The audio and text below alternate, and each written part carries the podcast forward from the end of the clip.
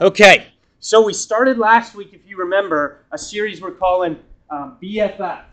So, BFF, what we are trying to kind of work through, talk about, is this idea of beneficial friends forever, or best friends forever if you just want to use what BFF actually means. But, but our whole idea of what we're really trying to look at is a quality each week about who you surround yourself with.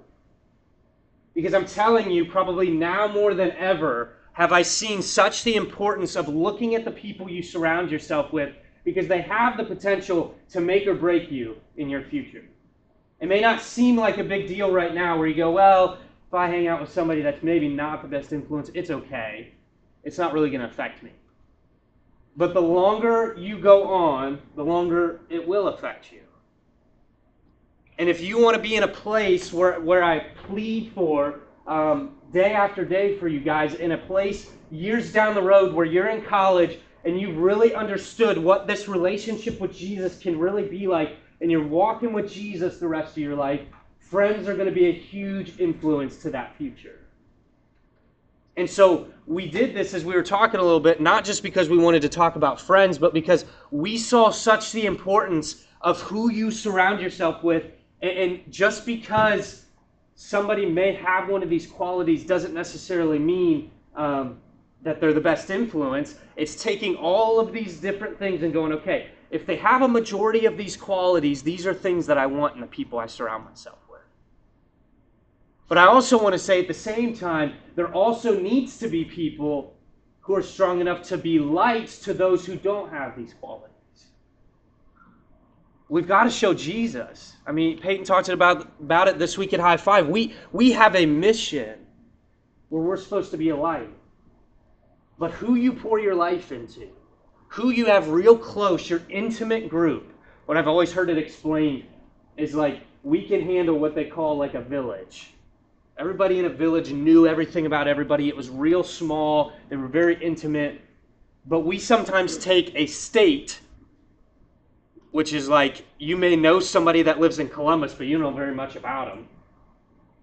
And we try to make them our intimate friends. You need to find your intimate tribe. That these are the people that I'm surrounding myself with with these qualities. So, today we're talking about a quality that I think is super, super important, and it's this idea of honesty. Honesty. So, I'm going to tell you a little story about um, being dishonest. Um, it's really not that bad. But when I was younger, I was in fourth grade. We had just moved here. Um, we were living um, in a little place in the corner of Ohio. If you've ever heard of it, it's called Conneaut, Ohio. My dad was a pastor there for a little while, and so we just moved back to Ashland. And I went to Taft School over there by the high school. I was at Taft Elementary, um, going to school there. And my dad told me it was kind of like a spring day. Um, I went to school, and he said, "Make sure when you go outside for recess, you wear your hat." I hated that. Make you wear your stocking cap. I'm like, whatever. It's like 50 degrees out. I don't think I'm gonna wear it. So he sends me with my hat. It was a Browns hat, I remember. It was a brown stocking cap. He said, make sure you wear this at recess. So I go outside, you know, and I got the boys. We're about to go ball, you know, out on the playground. We got we got the hoops ready. You know, we're, we're stretching it out. We're getting ready to play some basketball out there on, at recess. I go out there and I start running around a little bit. Well, as I'm starting to run around a little bit, as what happens when you start running around, I start to get hot and sweaty. So I said, I need to take my hat off. So I take it off, not even thinking um, that I am supposed to keep it on, um, or I probably knew and just didn't care. So I take it off. Meanwhile, this will this will occur later in the story. Somewhere along the lines, when I was at recess, my dad drives by the school. I did not know this. He drove he drove by the school when I was outside for recess, and so I go home later. And he sits me down at the counter when I come home. He's like, "How's your day?" I said, "It was good. You know, you know, what'd you do? What'd you learn? All that stuff." And then he looks at me and he says, "Did you wear your hat at recess today?" And in that moment, I had a pivotal decision: Do I lie and say I did, or do I just be honest?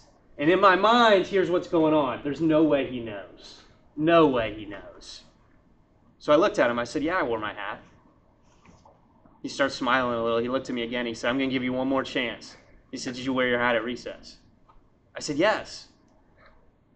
And he looks at me shortly after. Then I got in trouble, you know, the whole deal. I'll spare you the details, but I did get in trouble. And he looks at me and he said, I drove past the school earlier today when you were outside for recess, and I saw you not wearing your hat. And all in that moment, I could have just made the smart decision to be honest with my dad. There were so many times I did that. My dad was very sneaky. I don't know how he did half the stuff he did, but I would tell, he'd ask me something, I'd be like, there's no way he knows.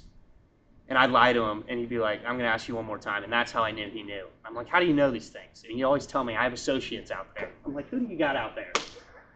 Well, whatever. So, but, but in that moment, all I had to do was be honest. If I just would have been honest, it would have saved myself from one, getting in trouble, and just being truthful. My dad didn't care. I mean, he cared that I didn't wear my hat, but more importantly, what he just wanted me to do was to just be honest with him. And so many times when we have these people surrounding us, it's we have some very dishonest people that we surround ourselves with. They go behind our back. They talk behind our back. They just in how they deal as people are just dishonest, and we're just okay letting these people into our lives.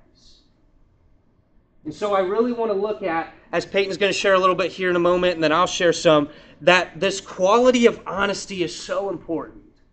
You want people who are going to be honest from the inside and out. You want people that are going to share their life with you. You want people that are going to look at you when you're in the wrong and approach you. You don't want people who aren't honest enough to come up to you when you're in sin and say, You got to get your act together. We just let people in our lives and we're like, Well, if they don't approach us, that's good because I kind of want to do these things. You need some honest people who are going to tell you how it is and keep you on the right track. So I'm going to let Peyton take it from here. Yeah, so as I was thinking about honesty, I have three things. Two of them are going to go pretty quick, and then the third one I'm going to take more time on. The first one is, and last week, for some of you that were here, I talked about trustworthy. Honesty is the base for trustworthiness. You need friends that will be honest with you. You don't want friends like Taylor said, that are going to go behind your back and tell other people things, your secrets, everything. You don't want those as friends. So, honesty is the building block for trustworthy. And with that, the second point, we just straight up don't want friends that will lie to us. Like, that's just no fun. Just having friends that lie. So, we want to make sure that we're looking at our friends and that we can trust them, that they're not going to lie to us. And then the third reason, and the one I'm going to spend most of my time on, Taylor kind of mentioned, we want friends to be honest with us when we're in the wrong. And I know that's it's kind of hard to hear for a lot of us. Because I know when I was in the wrong, I didn't want my friends to come up and tell me, dude, you should have not done that. That was wrong. Why did you do that? That's not what I wanted in a friend. But looking at it now, that's the very thing I should have been looking for in friends. Was a friend that when I mess up, that when I do something dumb, like we all do, that they're there behind me to hold me accountable for what I did. I don't want to go with the flow friend. I don't want a friend that's just going to be, yeah, that's all right, man. Let's do it. I don't want that as a friend. And I hope you guys don't either, because we need friends that would tell us when we're wrong. We need friends that will hold us accountable. There's a verse in Matthew. I'm only going to read one verse today. It's in Matthew 18, verse 15. If your brother sins against you, go ahead and tell him his fault between you and him alone. And I know this is talking about uh, us sinning against each other, but I think it also relates to honesty a lot. That when you see someone, when you see a friend, this it goes both ways. When you see a friend doing something wrong, would you be honest enough to tell them? Or when a friend sees you do something wrong, will they be honest enough to tell you?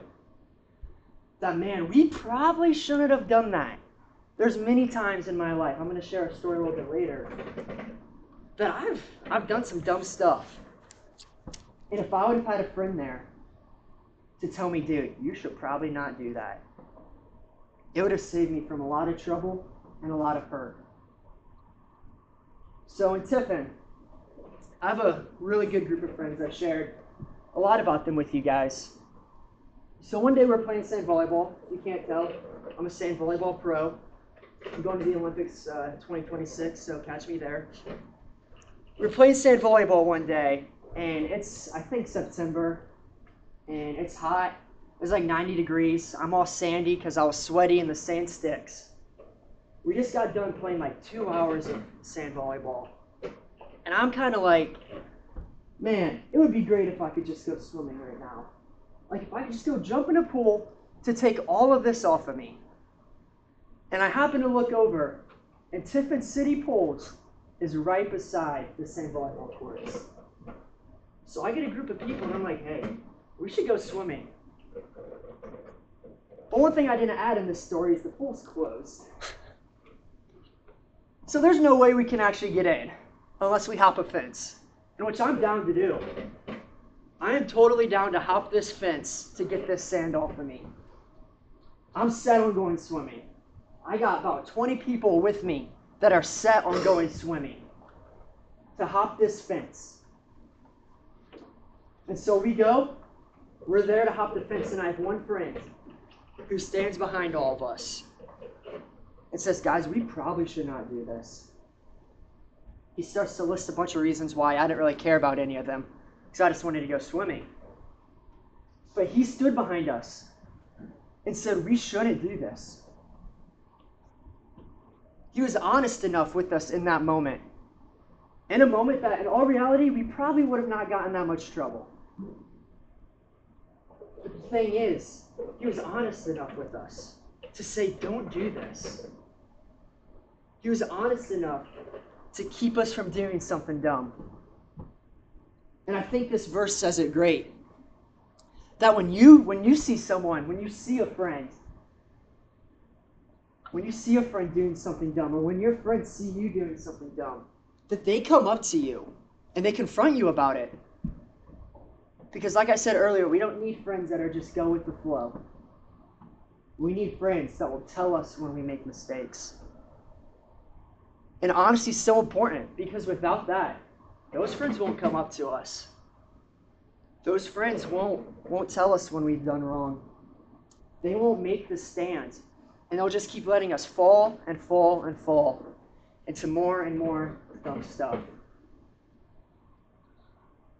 So make sure that your friends, when you take a deep look into your friends, just like we did with trustworthy, if our friends are trustworthy or not, take a deep look into your friends. And if they won't be honest with you in the most harsh times, that's not a friend that you want. And then take a look at yourself. If you can't be honest with your friends in their most harsh times, when they screwed up and you know it, if you can't be honest with them and tell them, there's one, something you got to work on in yourself. That why can't I be honest with this friend? And then two, if your friends can't be honest, to think about why that friend is your friend. Think about why that friend is around you. Because if they can't be honest, and if they can't tell you when you're messed up, then they're no friends. They're just going with the flow.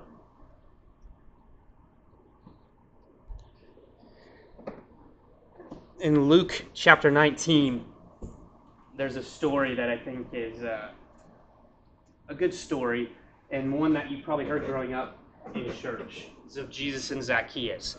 If you don't know about this story, I'm not going to read the whole story, but basically, there's this guy. He's the chief tax collector. Why this is important is because I, I, I heard one pastor explain this week a little bit. Um, when we're talking chief tax collector, we're not talking like, you know, he's the guy that's at the lowest of the totem pole. Like, we're talking like besides the Roman government, he's probably one step below that. Because what happened, to just give you a quick understanding of the whole tax system, and I'm not going to explain it perfectly, and I'm probably going to get some things wrong, but here's a general overview. The Romans taxed. And so what they would do is they would have these um, people that they would go send out to go collect the taxes, and the Romans would say, This is how much we need. Let's say it's $5. We need $5 in a collection of tax. Okay. They were allowed to go, and as long as the Roman government got their $5, they didn't care what the other people taxed. So tax collectors were very well known to go and say, well, we actually need to tax you $8 so that they make $3 off of the tax that was only supposed to be $5. Okay? So that's what they would go do. Now, what the chief tax collector, what Zacchaeus was, is that like he had people he oversaw that oversaw other people. Like he was like two or three steps up on the chain. He wasn't one that necessarily was going around collecting the tax, but he was the one that would get a cut from each of these people that were going around to collect taxes on top of the Roman tax itself. It was a very shady and dishonest business at that time. It's like when I used to work at Taco Bell. I was at the very lowest of the totem pole. I, I worked a drive-through. There was the hot side and the cold side, they said, and so I was the one that did all, you know, the beef. And I don't know, is it real, is it fake? I'm not getting into that. I dropped it in hot water. That's all I know. Okay? It was frozen. I dropped it in hot water. But there was me, and then I had what they called like shift leaders. They oversaw us when they would come in for their shift. So if they worked, you know, seven to five, um, they oversaw all the employees from that time. Then we had the general manager who oversaw the entire store. Her name was Melanie. Melanie oversaw the shift managers and she oversaw me. But then there was one more guy. This is like the Zacchaeus. His name was Rob. Rob oversaw multiple Taco Bells. So he not only oversaw Melanie and the shift manager and me, but he oversaw multiple Taco Bells. He was like the general manager of these Taco Bells. That's what Zacchaeus is.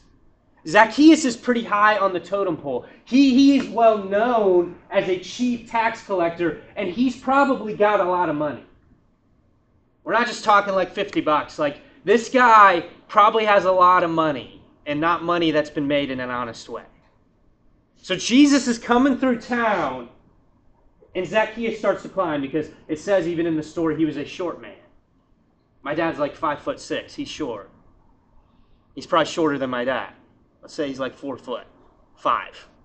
Four foot five. That's what Zacchaeus is. Zacchaeus says, I want to see Jesus, but I can't see over the crowd. He's having a hard time seeing because he's short, so he says, I'm going to climb up this tree. So he climbs up the tree. And, and just get this, you know, Zacchaeus is probably full of himself and he's proud. He climbs this tree. And Jesus is walking through and he stops right at my tree, at Zacchaeus' tree. Don't you think probably going through Zacchaeus' head is like, man, am I so lucky? I picked the one tree to climb that Jesus stopped by. I'm so good. I make all this money. I got all these people working for me, and I picked the one tree. Jesus looks up and he says, Zacchaeus, I need to go to your house today. Come down. So he gets down, and I want to read this verse because I think when it comes to dishonesty, I think this is a huge tell. In Luke chapter 19, verse 6, it says, Zacchaeus quickly climbed down, took Jesus to his house in great excitement and joy. But the crowds were displeased. Why? He has gone to be the guest of a notorious sinner. Many times when you see these so- stories, you'll see, man, he goes to the house of a sinner. Man, he goes with people that aren't well liked. It's very clear that the crowds don't like him.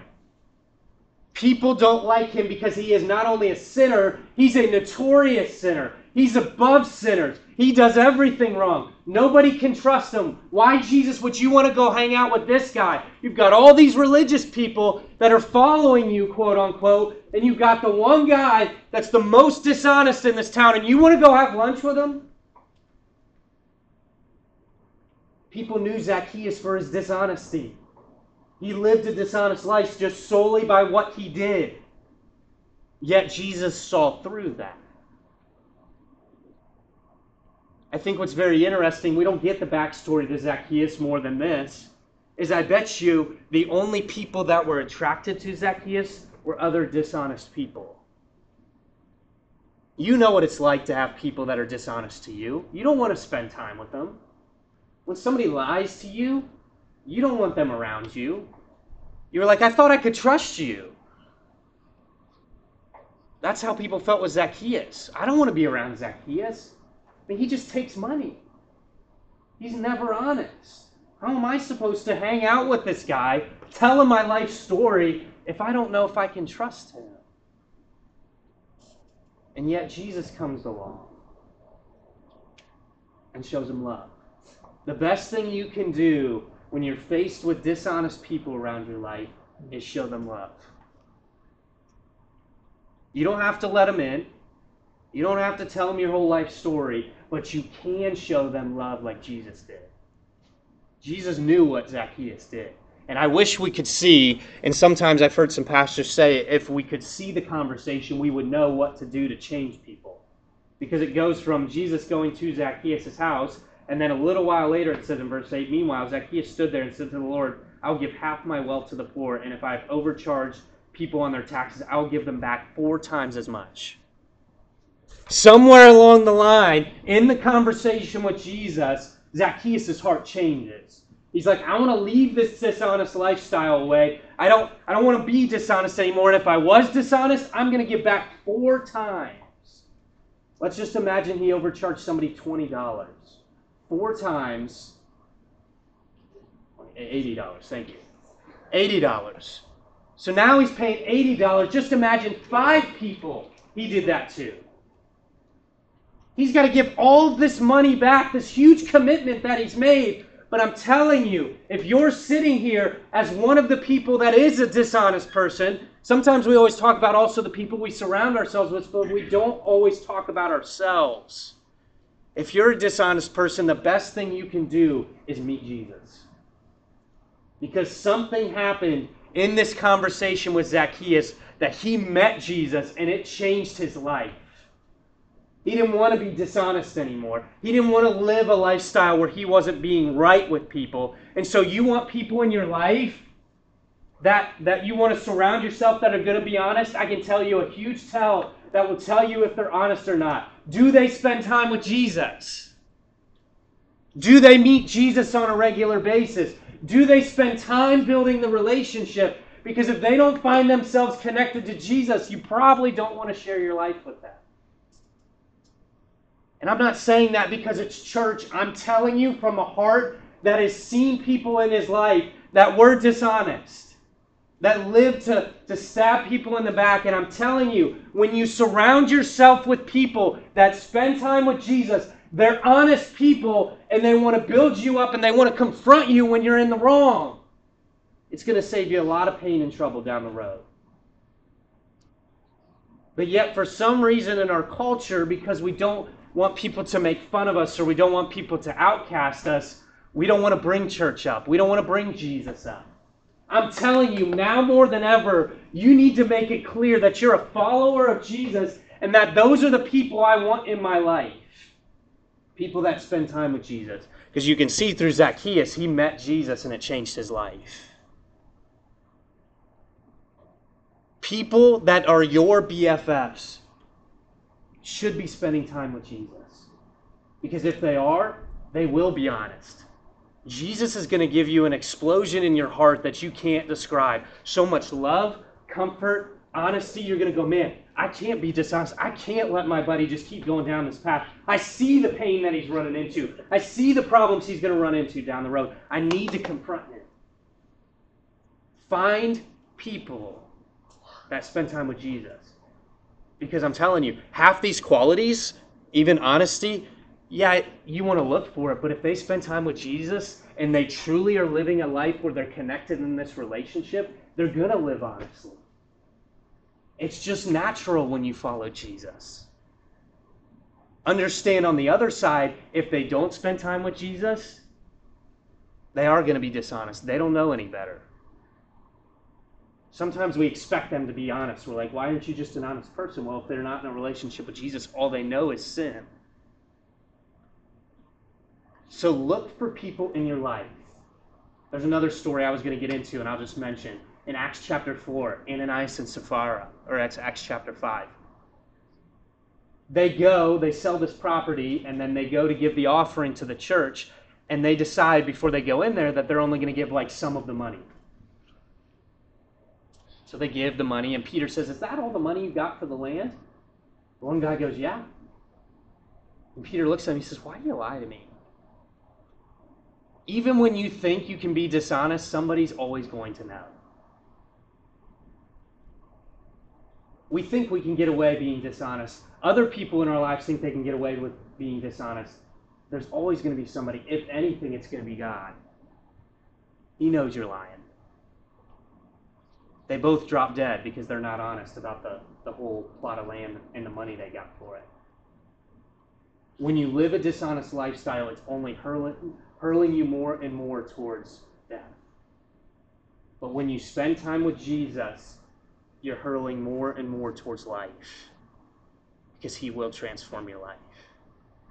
People who you surround yourself with need to have an honest quality to them. But if you just look at them based on if they spend time with Jesus, they're probably going to be honest people.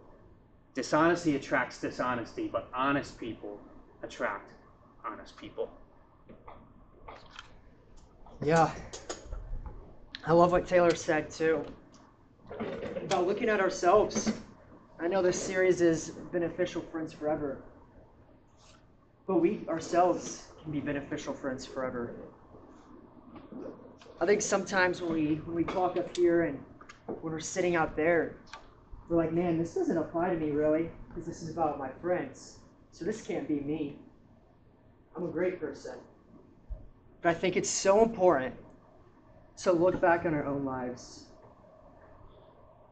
and take a look. Am I being dishonest with my friends? Am I not confronting my friends?